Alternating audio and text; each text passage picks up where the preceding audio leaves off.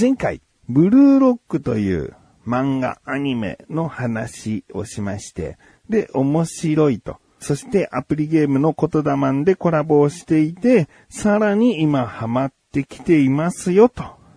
いうお話をしましたね。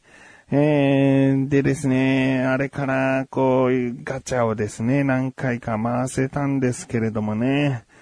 7分の3しかキャラクターがゲットできていなくてですね、もし全キャラコンプできたら、コミックスは全巻揃えようと思っていたんですよ。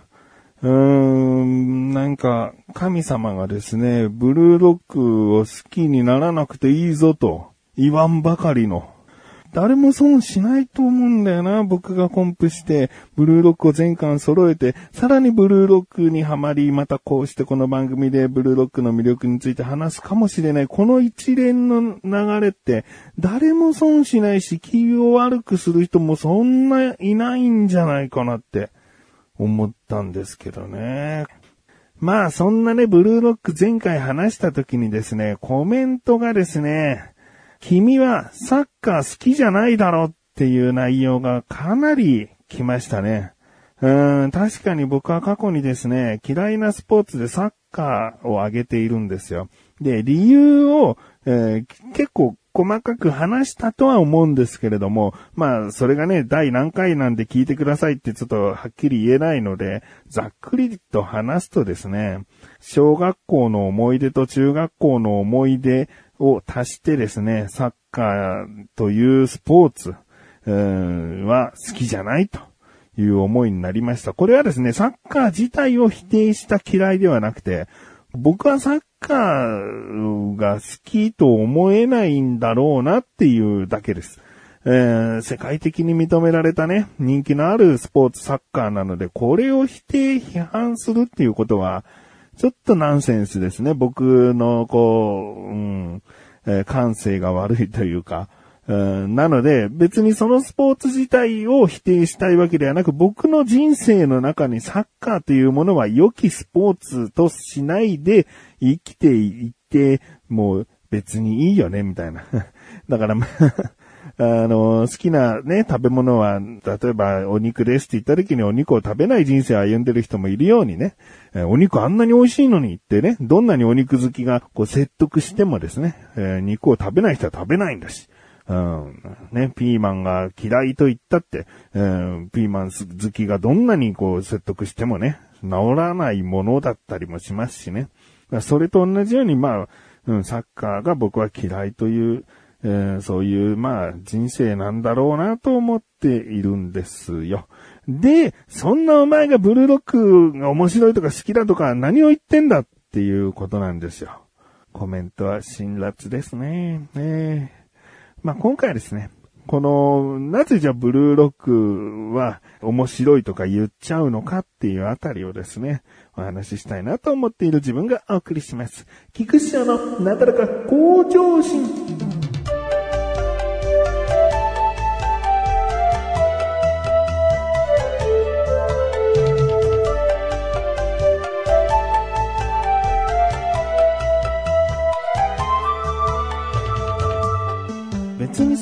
そのスポーツが嫌いでも、漫画の扱ってるジャンルがそのスポーツでも好きになっていいんじゃないかと思っているんですよ。うんじゃあ、例えば、えーヤンキー漫画が好きっつった人がみんなヤンキー好きかって言ったら、ヤンキー自体嫌いだったりするよね。うん、認められないよね。うん、戦争に関する漫画だとしても戦争が好きとは限らないし。うん、だからそのジャンルを扱っているけども、実生活において好きか嫌いかはまた別なんじゃないかなと。うん、嫌いなものを取り扱ってる漫画ではあるんだけれども、ストーリーだったり、キャラクターの魅力だったり、漫画で触れるからこそ、そのなんか嫌な部分が見えなかったりするしね。まあ、そこは一つの結論なんですけど。うん、じゃあ、まあ、好きになってもいいけど、じゃあなんでサッカーが好きじゃないのにブルーロックは魅力的に感じたのかっていう部分なんですよね。で、このブルーロックって、あのまあ、ざっくり僕が、その、まず小学生の頃にサッカーが嫌いと思った理由は、まあ、体育の授業だったり、えー、休み時間とかで遊ぶサッカー、友達同士でサッカーやるってなった時に、まあ僕はそんなに運動が得意な、えー、方ではない。まあ、うん、平均よりちょい下なのか、まあ平均と真ん中ぐらいなのかぐらいの、その運動神経は普通だったんですね。だけど、その中でも運動神経いいやつ軍団っていうのがあるわけですよね。で、まあそういうやつらっていうのは大体サッカーは得意だったりして、で、ボールを持てばですね、その、ちょっとトラップなのかドリブルなのか、まあ、こう進んでいくわけですよ、ボールを持って。でも、僕なんて平均の人間だから、あんまりマークされないんですね。その敵チームの、こう、ディフェンダーから。で、もう、ゴールの近くに僕いるよと。あなた2、3人に囲まれてますよと。パスしてくれていいじゃないって思うんだけど、だいたい強引に行くんだよね。うん。あの、僕が見えなかったとかではない。ちゃんとそのなんか目線っていうかさ、あ、お前そこにいんだなっていう感じの、その一瞬目が合うところはあるんだけど、それでもパスが回ってこないっていう。うん。で、まあ、絶対に回ってこないわけじゃない。いじめられてるとか、そういうわけ、避けられてるとか、そういうわけじゃないから、その、絶対にパスをくれないわけじゃないんだけど、なんでこうもうなんか、自分が自分がしてんだよっていう。うん。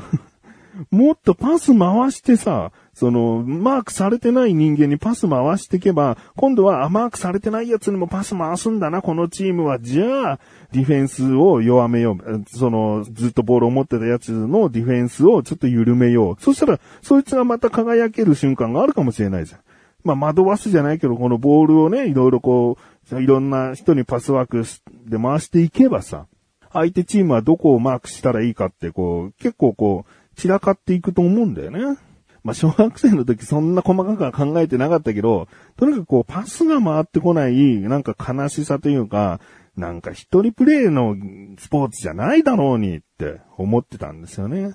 で、まあまあ簡単に中学の頃の思い出としてサッカー嫌いになったのは、サッカー部に入っている人の7、8割の人が嫌いな人だったからですね。えー、性格悪っていう人が、なぜかうちはサッカー部に集まってたんで、で、これサッカー部、全国のサッカー部に言いたいわけじゃなくて、僕の人生として、そのサッカー部にいたやつが嫌なやつ多い、だからサッカーって嫌なんですっていう人間になってもしょうがないじゃん。まあ、しょうがないじゃんっていうか、そういう人間がいてもいいじゃないですか。ね。えー、なので、その、あんまりこう、サッカーとは、えー、縁がないというか、縁距離を置く人生だったわけですね。えー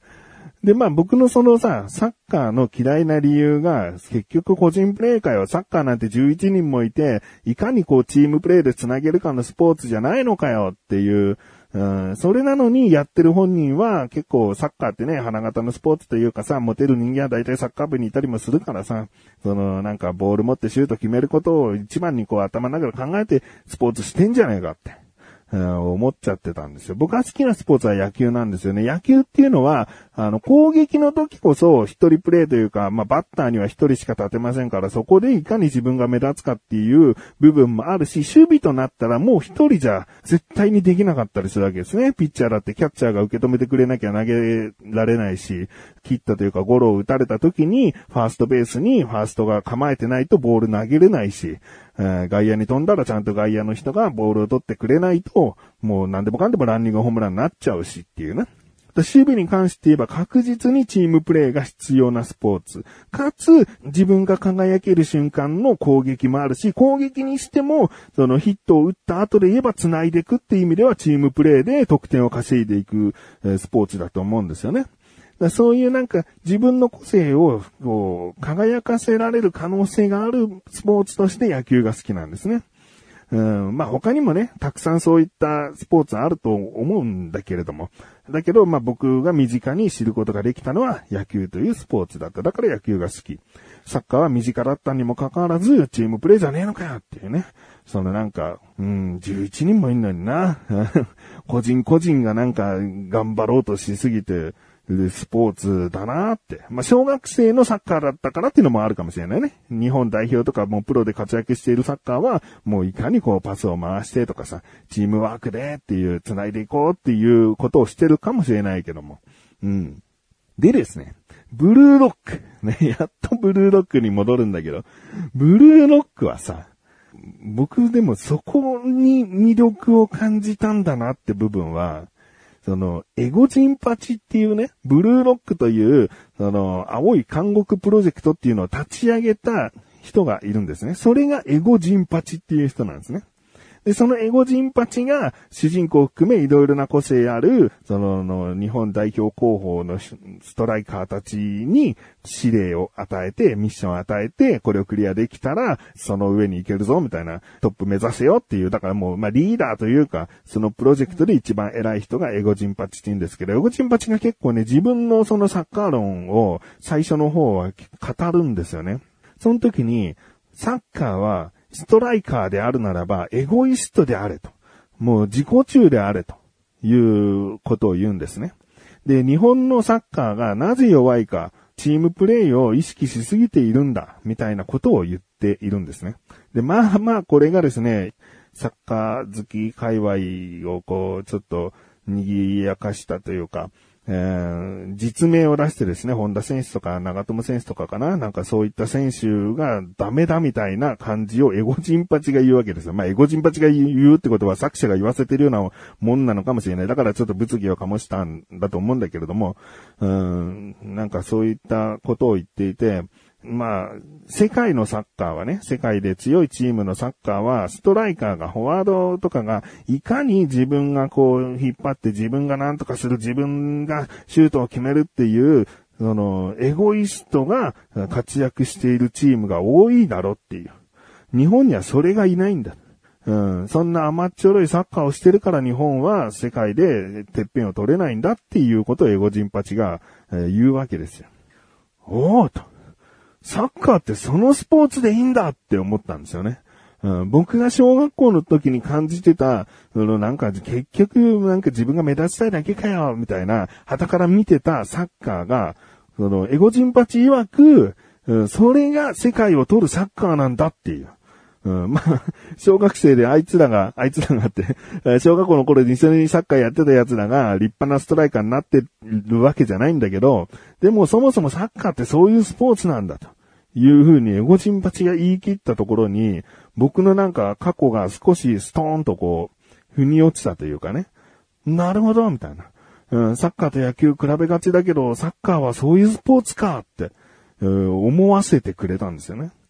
だからそういった観点からまたサッカー漫画としてこう繰り広げられていくから、すごい引き込まれていったんだよね。で、ブルーロック面白いになってったんです。えー、ちょっと長くなりましたね、えー。サッカー嫌いで理由がこうこうこうでっていう部分を、そのブルーロックという漫画が、うん、僕のなんか、もやもやしていた部分を、こう、すっきりさせてくれたっていう。だから、サッカー嫌いでも、ブルーロックは楽しんで読むことができているんですよっていうことですね。ちょっとわかりづらかったかもしれませんが、えー、そういった理由です。まあ、とにかく僕はですね、えー、ブルーロックをまだまだ好きになりたいので、神様、ガチャキャラコンプさせてください。エ